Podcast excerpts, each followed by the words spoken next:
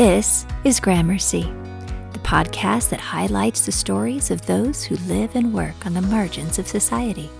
I'm your host, Corey Malott. Thank you for coming on this journey with me. Welcome to Season 2.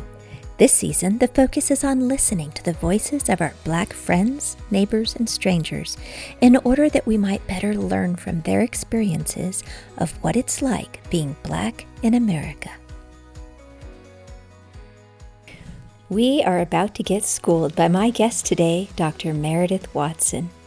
She is a psychoneuroimmunology pharmacological therapist, which is a mouthful and oversimplified for people like me simply means that Dr. Meredith shows people the interaction between psychological processes and the nervous and immune systems of our body and how they can heal the root of their pain. This is a fascinating field that I previously knew nothing about until I had the chance to visit with Dr. Meredith. She has such a beautiful and empathic soul, and our connection was immediate and genuine. I hope you enjoy learning from her as much as I did.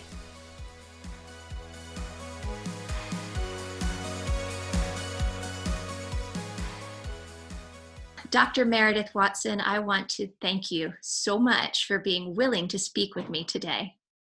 I am so excited to be here. I've been looking forward to this since we connected. Oh, me too. And having spoken with you prior to our recording, I know this is going to be some amazing conversation. I am so excited. I'm really hyped. Me too. Me too. Who are three people, alive or dead, that if you were having a dinner party, you would love to have over? And why? This is interesting. Usually people say somebody famous, but I would pick my great grandparents, um, both of them, and my great grandmother's baby sister, my Aunt Belle. And the reason I would pick them is because they are the epitome of strength and grace and understanding. And they had to go through so much as a pastor, as a nurse. Both my great grandmother and her sister were nurses. Just having to go through depression, the depression, mm-hmm. raising three successful children, mm. having a very, very, very integral part of my life and their grandchildren's lives. And just kind of now that I'm older, knowing what they must have had to go through, because my great grandfather is Indian and he could easily have what people say, quote unquote, pass. And looking at how many opportunities he had, he must have. Wow. Although he was very attractive, so he could have gotten on his looks. but just and wondering, and my aunt Belle went up north, and they ever. And I've always heard that that was better for people of color, and just wondering, was it? You know, did she mm-hmm. Had seven beautiful children, her and her husband, and mm. having to raise that many children in this in all of and she could have passed also so just kind of wondering what obstacles they faced what mm-hmm. advantages did they use and how did they get through it and mm-hmm. they're my mm-hmm. favorite people I, even when i was younger i spent hours and hours talking to them but as an older not that much older but as an older adult you know really and understanding how things play out i would have loved to ask them you know, how did you do it? How did you survive? How did you stay married for 60 years and mm, the same yes. person and still be so much in love? Just questions about life and raising kids and, you know, they were yes. professionals, just had so many questions about things I never thought of until I was older.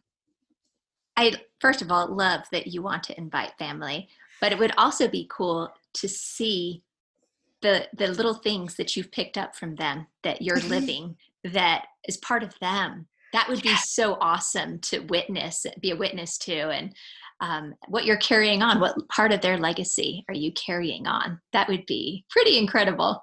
It really would. I think I, that's where i got the medical gene. I've always wanted to be a doctor and i think it's because you know there's so many you know my, my cousin is a doctor and my aunt and my grandmother my great grandmother were nurses and that's you know i'm I'm sure there were doctors in there, and my great grand my great great grandmother was a doctor on both sides. So I know I have that medical gene. Okay, well, I cannot wait to hear this story, how you became a doctor. Um, but I want to hear about little baby Dr. Meredith Watson first. I want to hear about how she became a doctor. What was it like growing up being you, and how did you make the choice to pursue um, your doctorate and from our previous conversations, the multi diverse areas of study and occupations you've had. I can't wait to hear this story. It was very isolating, to be honest, because growing up, I was the golden child. I was the one, the good girl, you know, I don't mm-hmm. do any wrong. I went into the ministry before I left high school. Like, I was a youth minister at 17. Wow. And I pastored for 10 years. I was a pastor of different denominations. I've studied every religion. I have a master's in religion because I thought I wanted to pursue that full time and I wanted mm-hmm. to do pastoral counseling. Everyone thought they knew who I was, but I don't think they ever asked me. I think they just went on assumption based on what they thought I was or why mm-hmm. I did the mm-hmm. thing. I love to read, and I felt that isolation. My siblings and I are so different, and even my parental units and I are so different. The way I was raised, everything is so different. That was my way to find a home. It, mm. I felt like I could be that person. So I, I taught for 10 years. I w- went into social work. Um, I was a part of a certain county's um, First Steps program, which I'd always wanted to be a part of. I've been on boards, you know, I'm a, a mediator, now I'm a doctor, and what I am now is a psychoneuroimmunologist, pharmacological therapist. Basically, that is, I know that's a mouthful, it's really, if you just cut it down to the bare minimum, the core, I help people understand their pain, their pain management, and heal it holistically. We could heal so much more without all the pills. You know, sorry, Big Pharma, but we don't need as many pills as we take. And I don't mean just the headaches, I'm talking about depression and addiction and codependency, which people don't realize is not just about drinking. You could be codependent on your job, on shopping, helping people get to the root of that. You'll answer the call to a migraine before you'll admit that you're still traumatized over finding your grandfather dead when you're mm-hmm. eight years old, which is exactly what happened to me. And also, I want you to know that trauma doesn't have to be some lights and sirens. I was on the six o'clock news when I was 10 it could be something small like a, a cold mocking laugh on, on being excluded mm-hmm. it could be something really small that in the moment you don't realize which is mm-hmm. how i mm-hmm. got into the work i'm in i had two heart attacks when i was well under 35 two within 16 months and i was healthy i was active mm, you know there was no medical predisposition i had healthy family members i had great genetics you know the great genes mm-hmm. we have a lot of that, but we don't have a lot of so it's not it wasn't that at all and that's how I got into this work because your body has to let you know in a way you'll understand. And I definitely woke up when I had two heart attacks in 16 yes. months. Started to listen, didn't you? I did. And I the work and the way that I've been able to help people that that cough you've had for 10 years, think about if you express yourself. Do you really express yourself? Do you speak your voice? Maybe that all that you've been suppressing is what's really clogging your throat. Mm-hmm. Mm-hmm.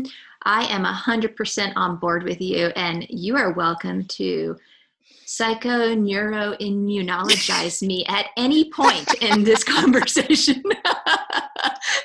you mentioned previously that you were raised by an adoptive mom mm-hmm. who was white. Yes. And that your uh, great grandfather was Indian mm-hmm. and that you married a white man. You come from a very m- multi diverse background. I do. I really do because if every nationality you could probably find it in our family my great grandfather was indian and could have passed without question his wife my beautiful great grandmother was indian you know I, I had ample access to my birth family and i knew them and i you know was with them every single day of my life and then i had this incredible woman that i met when i was 14 right after two weeks to the day after my father died and she adopted me into her heart and into her life and just was such an integral part of my life and she's white but she can sing like roberta flack she has the most beautiful voice mm. on the planet mm-hmm. so because i've had such a diverse group of people around me mm-hmm. and the different backgrounds that they all have i have such a beautiful pool to draw from and yes. that's why so many different topics and so many different areas interest me. I have a long line of educators and a long line of you know physicians and teachers and chemists and it wasn't we didn't let any of the systems keep us down. I think that love is so important and knowing that it's a choice about what you let be your glass ceiling i i and i have a daughter that i'm raising so i have to be very careful Mhm, about what I let her think is a blockage. Only mhm. thing that blocks you in life is you, but it's so much easier to blame it on other people. Oh, of You know? course. Who wants to own that? No, none of us do. Nobody. And with all the things that have happened in the media and in the world, it's been very easy to blame someone else for our atrocities when in reality, and I tell people this, and having come from such a religious background and being a pastor for 10 years, everything is not so outside of you. Mhm, if you think your next step and if you're responsible and take responsibility for your next steps and mhm. will smith says this in one of his many skits he says that and it's so true what happened to you may not be your fault but healing is your responsibility Ooh, that's deep. I love that. it really is and if we It's so take true. responsibility for it Uh-huh. you uh-huh. know i may have stepped on your foot and i have to apologize but it's up to you to to accept that it happened understand my genuine apology and remorse or you could hold it for 1500 years and all your Mhm. children and pass that generational trauma do not like people like meredith because she steps on your toe Mhm, when in mhm. reality my great great grandchildren know nothing about how i stepped on your toe in the grocery store that day by accident and in, i actually didn't even mean to i was just running around trying to pick up my kids from three different places Mhm. if you just think that most the things that happen to most people they're acting from a place of their own emotions trauma pain Yes. whatever happened to them you know when i was Yes. teaching and we have standardized tests i would always ask the kids how did your morning go because it's hard to do well on a test if your parents just told you that morning they're getting divorced Oh, yes. the bullies and it's not right it's not saying that it's right but sometimes they're just trying to deflect their own pain and when we Mm. realize that a lot of people are like the guy that cut you off Mhm, he could be trying to get to the hospital because his mother is dying mhm, he could be mhm. late for work and needs that job to feed his kids Yes. i'm not just saying that people's what they do is right i'm just saying think about how you don't know what people are going through you just don't know therefore be kind because you never know what someone's going through. We don't know what's happening behind closed doors. We don't know what's led to certain actions and behaviors. As one of my other guests said, you can't control others, but you can control your reaction. And I think you're You saying that exact same thing. And you have to think how would you want someone to feel? The, the year i lost my grandmother i don't remember anything that happened that year. Not one thing. Not one thing. Oh, and I, rem- I do remember someone asking me how's your grandmother? And i was so overcome with grief i left them standing there. And someone who was on looking could have thought oh she's so rude just to walk away. Mhm. but i couldn't voice i couldn't say it again i couldn't say that she's gone again i couldn't go through that again Mhm. and I did go back and apologize and explain another reason I got into this work is joy is a choice. yes, even in is. the even in the things that hurt us or things that bother us, there's a way to find to joy. It's just it's it's all about choices. Everything is about choices and thinking the next step about how it's going to what's that ripple effect going to Yes, yes, that's very, very well said. Did your parents, your biological parents, pass that idea or those um, general concepts down to you when or if they explained about racism to you at a young age, or was that not a conversation you guys had? I'm curious because you had such a unique childhood and and and such a multi-diverse background that maybe that conversation never happened in your house. And in truth, it did not. It didn't. We didn't have that conversation. But what my grandmother focused on more, and my great grandparents focused on more, is people. Wow. How do you treat people. It's really about the person and their story and their heart and about trusting yourself more than you trust other people. Mm. And knowing what the other person's motives are. And that may sound cynical, but everyone does have a motive. It may not be a horrible motive, it may not be a, a nasty or, or dangerous motive, but we all have a motive of, of everything that we do. And so be ready to look beneath the surface, which is basically skin color, because you know you really can't tell if if you were to hear someone you don't always i've been mistaken a lot of times for something i'm not hmm and i've just heard people and not known what i have a mental image of what they look like and then i see them in person i'm like i was so wrong. Because my most of the people i was raised around were you know three and four times older than me at any given time the way they processed interactions with people is different. And so it was more about not the color of someone's skin but how that person treats you and to trust yourself like when you get that inkling in your soul that that person's not good for you hmm get out as fast as you can. I find it interesting and a very mature way of expressing this to you and living it in front of you that they had every right to be resentful, hmm angry, hmm frustrated because they were targets and victims Mhm. of the violence and racist thoughts and system around them. right But they chose not to. They chose the higher road. Mhm. How lucky you are that that's what you grew up witnessing and not focusing on the negative, but being told to focus, be other centered, it seems.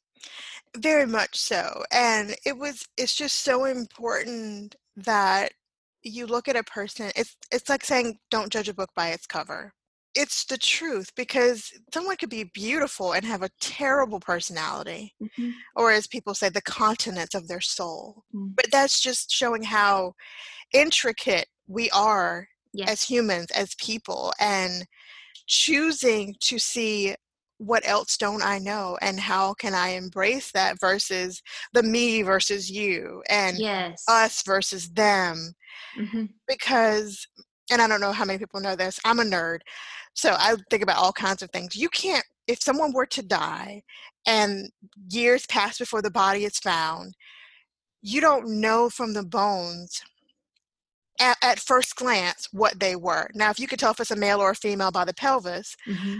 but it takes a it takes a lot of energy and time to find out if they were caucasian hispanic african american european whatever Mm. and it's usually the bone structure around your eyes and nose and mouth. Mhm. Fascinating. If we can't tell that at a pretty important part when I find your body, then it just goes to show how little and people's my daughter is biracial and I've noticed she's 9 now. Her pigment has changed over 9 years.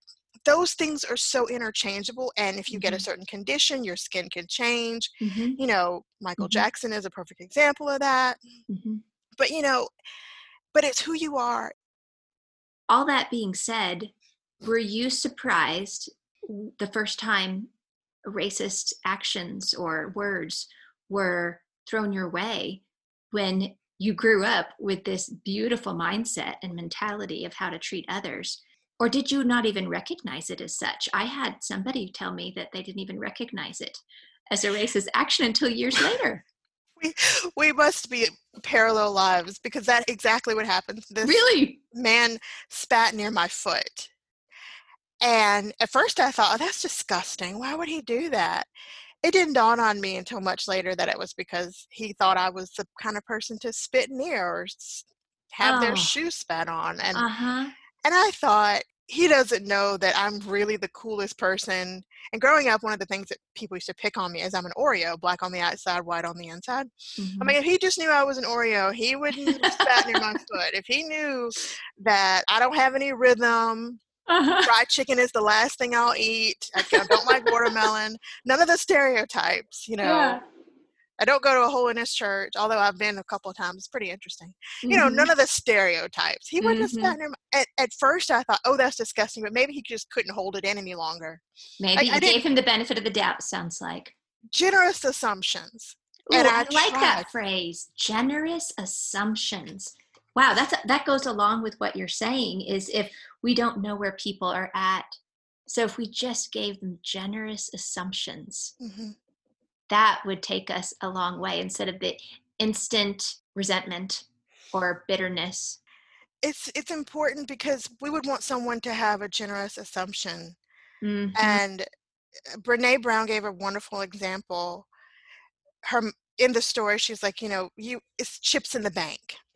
Mm-hmm. You know, this person may have forgot the anniversary of your mother's death and that takes chips out of the bank. You're like, you should have remembered. Mm-hmm. But maybe that person is struggling themselves. So if you mm-hmm. give them that generous assumption that they, if if their life wasn't having a moment, but you don't know if that person is also suffering. My best friend and I lost our grandmothers the same week. So how can you support your best friend when you're exactly. grieving, right? It was yes. so hard, but I didn't go, "Oh, you suck. I'm never speaking to you again." I'm like, you know, I'm in I'm in the throes of it too.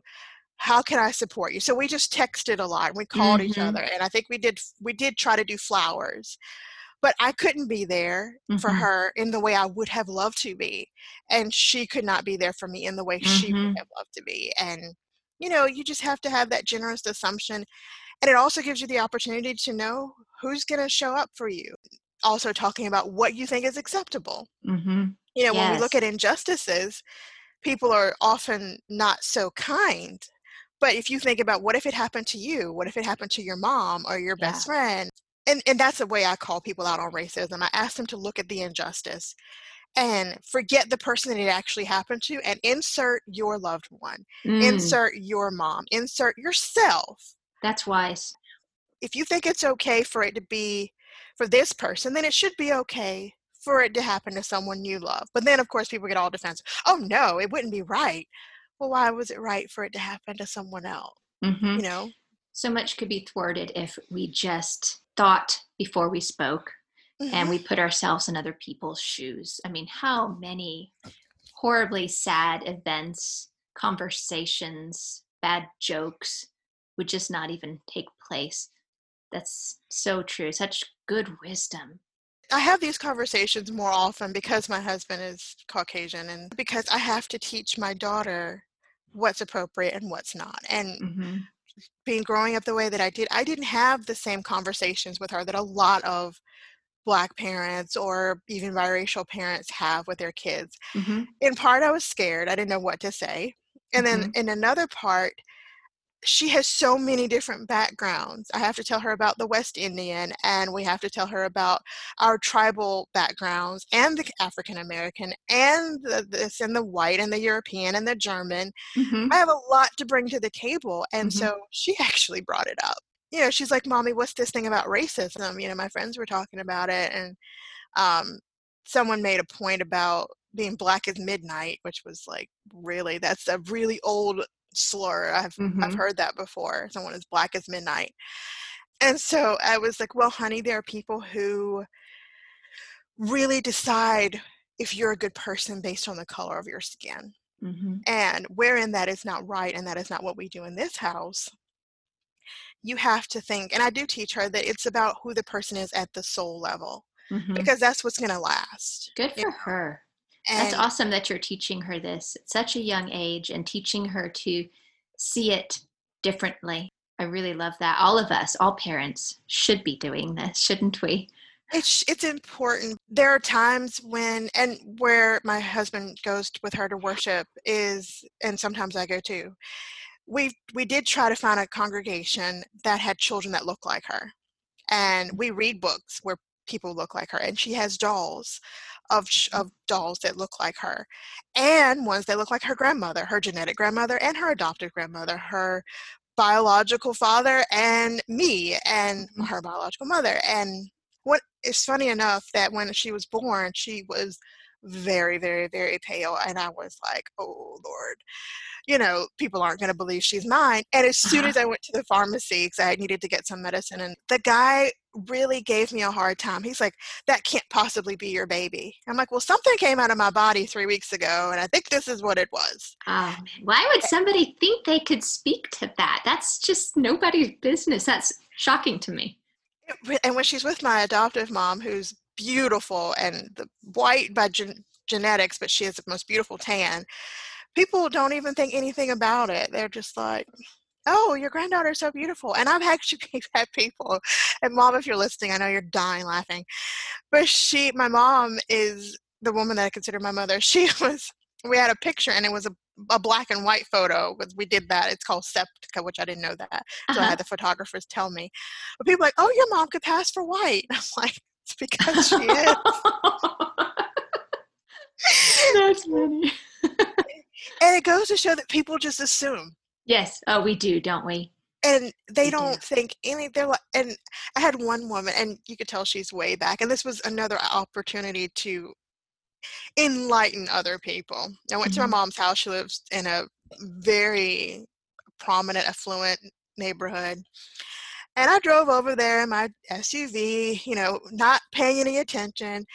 And they have a gate, like you, it's a gated community. hmm So the, the guy knew me. I went in and all. And her neighbor, who had heard about, who heard about me, but it, we never met, even though my mom's lived there forever. And so I got out of the car and I went in. I'm like, you know, helping my mom. I mean, she's not, uh, you know, how you just want to help the people you love. So I was Yeah. helping my mom get herself together.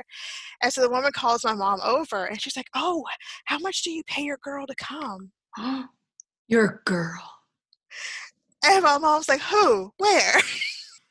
And the woman was like, that girl, she looks, she's so nice and she seems like she does everything you ask her to. And my mom's like, that's my daughter. What is wrong with you? Mm, She goes, mm, mm. oh, I didn't know. And my mom's like, well, that's why you should have asked. And she, my mom was more offended than I was. I'm like, this woman's from a totally different time.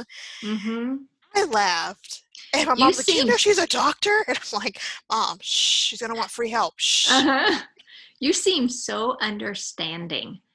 Uh, That that is the word that just keeps popping up in my mind. You're understanding that whole generous assumption thing. You seem to genuinely believe and live that. And that's why you can respond with such kindness or just, ah, it's okay. It's all good. You seem to be that type of person to me. I tried to be because I don't. I think her embarrassment was grievance enough. She was so embarrassed. I mean, she turned like a shade of pink I'd never seen. And she goes, "Oh, honey, I'm so sorry." And I think it's even more. She can't whisper, so I heard the whole conversation. And I said, "You know, ma'am, it's fine." I'm like, "How much do you pay people to clean it? I may not clean it myself, but I know people who could help you out." yeah. And I was thinking more, if she's asking for help, she needs it. Yeah, that's mean, amazing. I don't clean my own toilet, so you don't want me to help anybody clean. That's just that is not my bailiwick at all. Well, that's also telling that she did not justify herself to you. She actually apologized, which shows the ignorance. It was coming from a place of not knowing and just asking the wrong question or saying the wrong thing. The fact that she actually humbled herself to you and then you responded with such graciousness. What a, an excellent teaching moment and learning moment, huh? I think so. I know there are areas where I'm not proficient. I mean, there are things mm-hmm. I should know. Like this is given the topic, and this is, and I don't mean this in a terrible way, but I really didn't know the Black Lives Matter. I did not know they were an organized group. I thought they were a hashtag. I felt oh, terrible when I found out. And I'm like, my black card really needs to be taken because I did not know.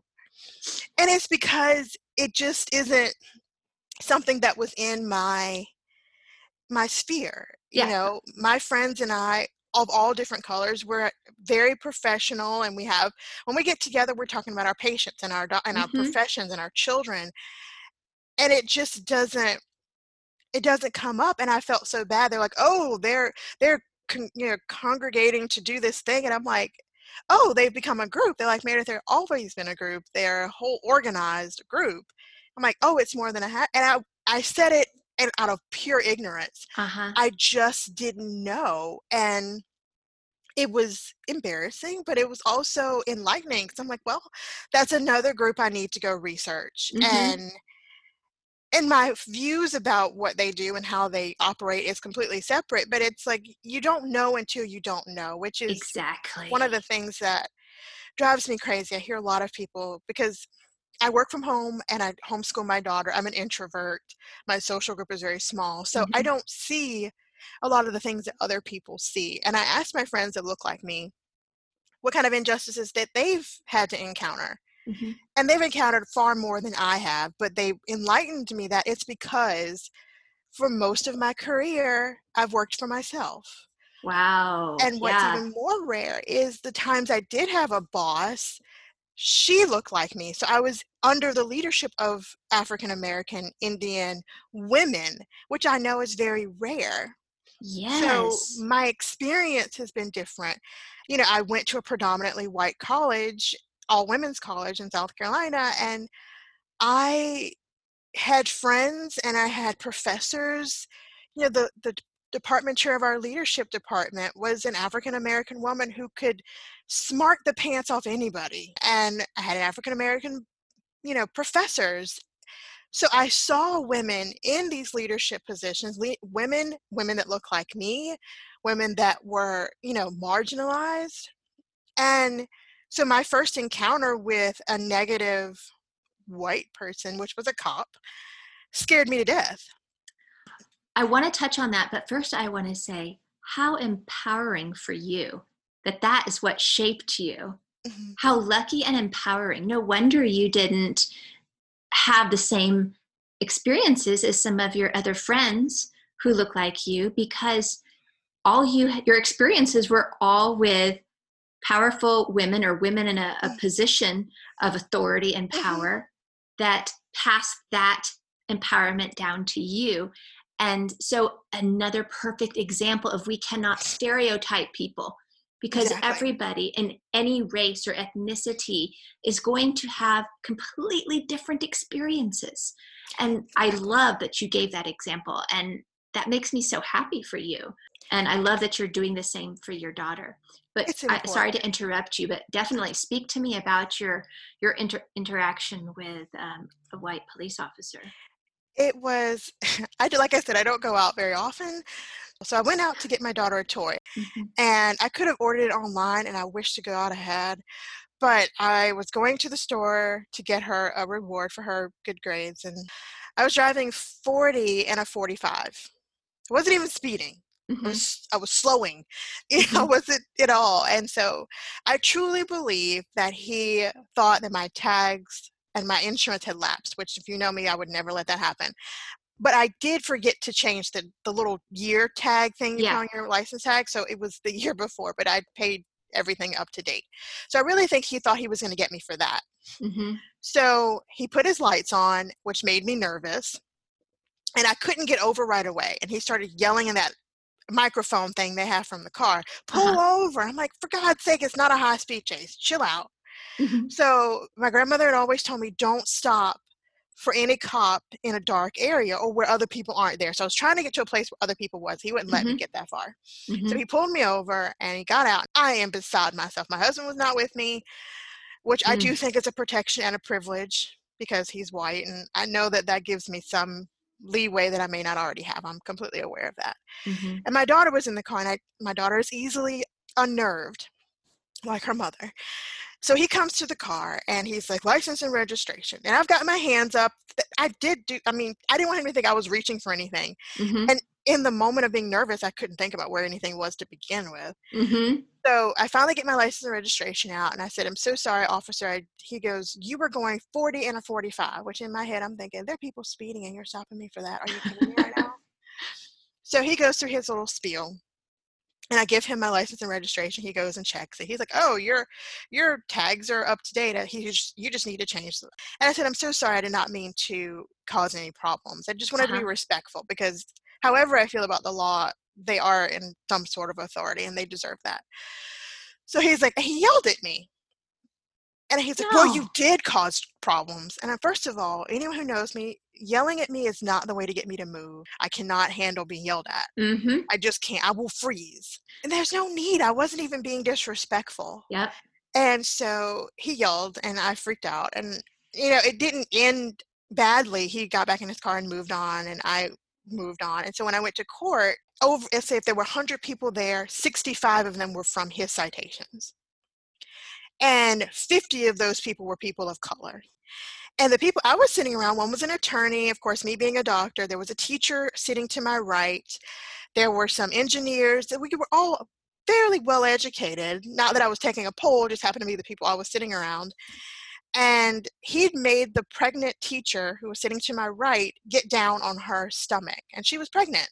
No. She's like, there was no need for that. And I'm like, no, there wasn't. And even the judge, thank God for this particular judge, she, of course, you know, expunged my ticket and she goes, it, I'd not had a traffic citation in over a decade. She was Mhm. shocked. She's like, you don't even have any traffic violations. I'm like, no, ma'am, because I rarely leave my house. Mhm. And I'm a good driver. I was just, she goes, and you got a ticket for going 40 and a 45? And she was even appalled at the Mm. stupidity of the ticket Mhm. but most of the people there were his people from his citations and then of course the ratio of of, of people of color and Mhm. marginalized and all these and i thought people exact their anger in very different ways so and i'd had another event at, at, with a, an officer wh- who came to my home under false pretenses broke my door I am very careful about who I trust in the criminal justice system. And I know that all cops aren't bad, just like all teachers aren't bad, all Mhm. doctors aren't pill pushing people. Mhm. But you have to be careful. Mm. And that's what I was saying earlier about, you know, being associated with a certain group of people. Mhm. You have to stand out and you have to be the person who's like, I'm not like the bad apples. But that takes Yeah. It takes the person being open and receptive because a lot of people just want to label you and go and they don't want to even consider that you might be different and when people say i don't see color i believe they believe that until Mhm. they don't You're 100% right. People don't necessarily know what certain things they say mean, or they Mhm. think it has a different connotation than it does. But you don't know how something's going to be received, right? And th- there goes back to the generous assumptions if you'd said that to me meredith i don't see color i'd believe you and i wouldn't be offended because i truly believe you believe that You mentioned something in passing that was hilarious about your black card needing to be revoked. Um, yes. But speaking of that, have you ever been accused of actually playing the race card I love from either white or black people? I get that all the time. And especially people who, you know, ask me about a black situation that I'm not aware of. I'm like, you know what? I didn't get the newsletter this week. I don't know what's happening. I don't know. I have to look and find out. But I have had the experience where I don't use the black card, but I've been told when I should have, when it may have been applied to me, Mm, and if things didn't go my way, how I should use it. When it did go my way, how it could have been applied, which is offensive because that completely negates my intellect. I'm I'm a horrible speller, I'll admit it, but I'm very, very bright. To negate that I could have gotten it on my own merit is completely offensive to me. yes. And like, oh, you play I've never played the race card in my life, but I've known and when I was uh, when I went to a predominantly white college, women's college in South Carolina, someone of color asked me, "How did you get in?" This, she went there too. It was her alma mater also. And I'm like, the same way you got in on my merit. And I Mhm. can tell you it had nothing to do with my race. The race car is a is a trigger for me. Having a white husband and having my the woman I consider my mother being that way, you know, even that has its own interesting ways. And my mom has never said anything really racist and we talk a lot of and we could talk and I like that because we can have conversations, honest conversations Mhm. She can say things to me without worrying about you know being politically incorrect. Th- there has to be a place where you can go and be understood and be respected. The one Mhm. the one hiccup i've run into is especially with everything happening this year and and all the diversity and all the injustice people of color saying that they won't answer questions from caucasian people. Well that's not fair how would anybody know if you don't tell them? It's not like any of us Mhm. were around when most Mhm. of this started. To say that, well, I'm not going to answer your questions, you should go look for it. That's like a husband and wife saying, I'm not going to speak to you. You should know what you did to me and fix it. We can't read Mhm. each other's minds. How are we going to build bridges with each other, to each other, and find commonalities if we're not open for that possibility of sticking your foot in your mouth or that possibility of being offended or you know there's all these risks involved in this communication aren't there? And that's one of the ways we're going to fix it if we don't open ourselves up to communication and you're so afraid. Now, Mhm, don't be rude and, and obnoxious, but there are ways to ask a question. Like, mhm. I have questions about things that Caucasian people do that completely blows my mind. Like, why would one wear shorts and a sweatshirt? You know, but we felt good about talking to each other Mhm. and having that rapport because it's so important. And if you don't, you can't bri- you can't build a bridge with an arsonist. you If- can't Every time I try to put a brick down to build a bridge and you burn it and you say I will not work with you and I will not because of something somebody else did. hmm Well, and there's that comfort in relationship too. In all honesty, I do have to say that all of the African American have been so gracious to me and so understanding and like Mhm. forgiving of my my stupid questions or um, patient with my slow understanding that the graciousness shown to me only makes me want to reciprocate it that Mhm. much more you know or be that conduit for somebody else um, Yes. or encourage others to do the same since i've had such a positive experience questioning so many random people i never knew that now i have a relationship with how lucky am i and i've grown i've learned from everybody And it's important to have that to be open to learning. Mhm. Some people don't want to know. And it isn't just with race, it's with a religion, it's with politics, it's Mhm. with sexuality, Mhm. and it's with so many things. And it's it's from a place of, of not wanting to know. And uh, when people ask me, what is a deal breaker? My deal breaker is if you have a closed mind, we're not going to get along because I didn't ask you to adopt how I feel. Far be it. But are you at least open to have the conversation? And if not, maybe you should ask yourself why. I just wonder hmm. are you afraid it might, you know, put a crack in the foundation of what you believe? So what? Use that crack as an opening to let the light in, for goodness sake. Oh, I'm going to quote you on that. That is beautiful. That's be- I love that. Love that. That is awesome. I think it's important, especially having taught with so many different students. I mean, I've had every kind of student in my class. I had, you know, students who I could tell their parents were already starting to be on point with understanding that there's differences in the world and that doesn't mean you're a bad person. Mhm. And I could also see the parents who were continuing with the hate because Mhm. hate is you, you can get mad all you want to people, but hate is not anything you're born with Mhm. you have to be taught that hate very much about taking control and being responsible for our actions and that ripple effect what's yours is yours and no one can take it personally all the injustices that i've experienced have been from people who look like me it's rough because you're these are the people that you know the people you worship with the people you have a genetic connection with the people that look like you these are the people you're supposed to be able to rally around and have rally around you and build you up and lift you up and stand on each other's shoulders and all these other platitudes Mhm. those are the I'm places that I've, sorry. I am too because you would think those would be the last places. You would. But- and it just goes to show you have to decide how you're going to treat people. I have to teach my daughter this who's the light of my life. And my mom taught me this too. When you look out at the sea of your life all the events all the things who's been there? Mhm. my mom was often the only white person at my events and didn't care wouldn't Mhm. care at all. When i had my first homily she was on the front row and happened to be all my friends were white at the time. They took up the first couple of rows at my church. This was a predominantly black church. Did my Uh-huh. mom care? No she got up and clapped off beat like she knew what she was doing. She didn't care. What a mom. she's fantastic and taking that leap, being the person who is a true ally, not an ally when it's convenient or when it looks good. Back to motives, you know, everybody has a motive, and it's it's okay if you're just honest about it. I'm doing this so I look good. I'm doing this so it looks like I'm inclusive. When I look at my life and I look at the sea of who's always been there, it's the same people, but they don't always look like me. And when I look at the people who've hurt my feelings, which I'm not that easily hurt my feelings, but when they are hurt, they are usually people who look like me. Yeah. So just be careful.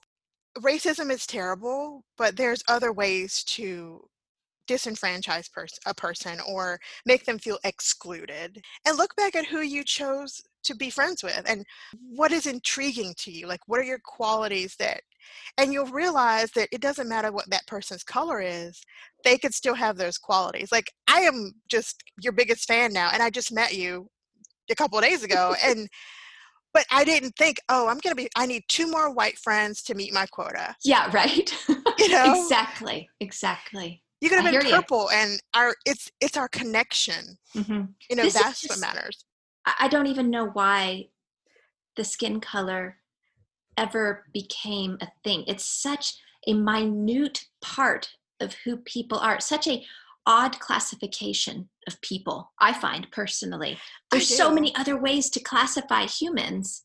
People who are annoying or people who are not annoying. There you go. Let's go with that one. I have that would be the category I would like to shove everybody into. I And did you also really I love how you explained your mom's allyship. I respect and admire that so greatly because I think love has to cost something. And if it doesn't, I don't know that it's truly love. It has sacrifice costs and and love comes out of sacrifice and your mom is a beautiful example of that. How lucky you are. I am. She she is a firecracker. Um, well, I want to get to one final question in my main grouping of questions before we get to our closing questions because you've been so gracious to give me so much of your time. Um, but I'm really curious as to your opinion on um, Ibram Kendi's book. He has this fantastic quote where he says that racism is not caused by hate and ignorance, but by self interest. And I'm very curious what people think about this. I've talked to people who completely agree with it. I've talked to people who have a great argument against it. And I would love to hear your perspective. I think it's all three Okay. because the first two are taught. You know, ignorance and hate. You don't come into this world saying, "I hate people who look like this." I Mhm. hate women or I hate homosexuals or I hate Mhm. these types of people. It's taught. Hate and ignorance is taught. But I would like the people who are racist or people who or are like that. I don't want them to see me because that would turn them off automatically. But if they could just hear me, because I know I don't sound black, whatever that means, just to ask them why they don't like those people. I think it goes, then it goes to the self interest part. They're worried that something that this person has is going to be taken away from them. Mhm. And they think that this person jeopardizes something. But we all have self interest. I Mhm. mean, you have to eat, you have to breathe, you have to have clothes and a shelter and a car. I mean, you may not need a car, but you need transportation. Mhm. We all have self-interest. That's why it's it's always so mind-boggling to me when people get upset when someone chooses their own needs ahead of someone else. Mhm. It's self-preservation. It's an innate it's something we learned from cave days, you know, running from lions and having to eat. Mhm. We should preserve our self-interest but that's innate. That's not something that's taught. That's in, in that's survival, survival of the fittest. You know, the hierarchy of needs. You need food. You need shelter. You need mm-hmm. companionship. I think the hate and the ignorance is taught, and just like it could be taught, it can be unlearned if you're willing to do so. And it's it's usually generational. Like it's almost I don't know if anyone's ever heard of the study where the rats were put in a container and you watched them generationally and some things were inherited they had no recollection of them in their present day but it was Mhm. several generations generations of rats generations backwards that it was it was inherited Wow. but you can you can work on that just like you can work on if you have a predisposition for diabetes or heart disease you can take steps Mhm. to work around that everyone has self-interest even if they don't want to admit it it goes back to the motive we all have a motive for why we do the things we do even Mm-hmm. giving blood you know i'm sure you told someone you gave blood so you look good you look Yes, like a yes. humanitarian Mhm. and when you do good things 99% of the time you told somebody it's really it's still about that core what we're taught and what we choose to unlearn it's questioning and i don't i challenge everyone listening and tell a friend think of a belief you've always had and think about is it yours or is it just Mm. something you adopted and it's especially true with Yep. hate ignorance religion politics do Mhm. you truly innately, innately believe that or is it just something that's been conveniently adopted Yeah. But it is scary to get to that point because then you're treading on thin ice and you what if the foundation crumbles? All these things I thought that were true suddenly are not. There's a lot of fear in that. So I think that's why so many people just keep going with blinders and like I'm I'm not ready to deal with this because the fear of the unknown is so great. and the story they're attached to. I have Yes. patients who won't who won't go through the process to heal because they've built this whole story around being sick. Mm. Whether it's attention or Mhm. now I don't have to work as hard or now Mhm. I am you know, we we all build up stories. And it's even with your relationships. You're mad at someone because you've built this story about why they didn't call you. Mhm. We have to try to think of the whole picture. But if we think of the whole picture, oh my goodness, we might have to disintegrate everything we've ever believed and Yeah. choose. We have to analyze. And Yeah. some people just, they won't do it. True. Such good advice. What is your tip for making the world a better place? I'll give it to you in three quick steps. Okay. Um, the first thing I would advise is to think the next step. How is this going to have a ripple effect? And can you really honestly say you want to be a part of that or you don't? hmm and put yourself in other people's shoes before you quote unquote judge them. You don't know what someone's going through. And even if you know, you still don't know. You may have also lost your father, but you didn't have the relationship with your father I did. So it's Mhm. still still very different. And keep in the fore, and this probably more than the other two, keep at the fore that what people are responding, how people are responding, the actions they're taking, the words that they're saying, probably, I would dare to say, certainly has nothing to do with you. It's about their story, their Mm. trauma, their drama, what they're dealing with, you know, and they may project it onto you, and that is not fair. I know.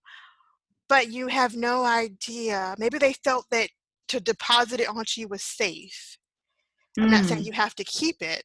Kind of like your rubber, your glue, whatever you say bounces off me and sticks to you. Give Mhm. it back to them, but also try to hold space Mm. for what they may be going through. That's heavy. And I appreciate you speaking that truth. I can apply that to many relationships in my life. And I thank you for teaching us that. What are you the most thankful for right now? My faith, for sure. Mhm. My children. And most importantly, my ability to leave a situation that no longer serves me, to know that it's not serving me and I just need to leave and bow out gracefully, Mhm. even if it means leaving a relationship, a job, a town. It's for my highest good. So just having the ability to do that and not being so stuck that I'll stay in a situation that doesn't serve me. That's fantastic that you know yourself that well Took and that you're thankful for it. That's a process, right? totally. And finally, what is your favorite quote? Live a life you love and love the life you live and treat people the way you want to be treated. Is that your quote or is that by somebody we know or don't know? It's a mixture of a quote from someone else that I twisted to make it my own, kind of put my own Okay, spin on it. fantastic. Oh, well, thank you to Pastor Meredith and Dr. Meredith, who both showed up today. I'm so thankful and lucky that you spoke into my life and that I got to learn from you today. And I'm so excited that I got to share this with all of our listeners. Thank you Me so much for your time. Have a wonderful day, everyone.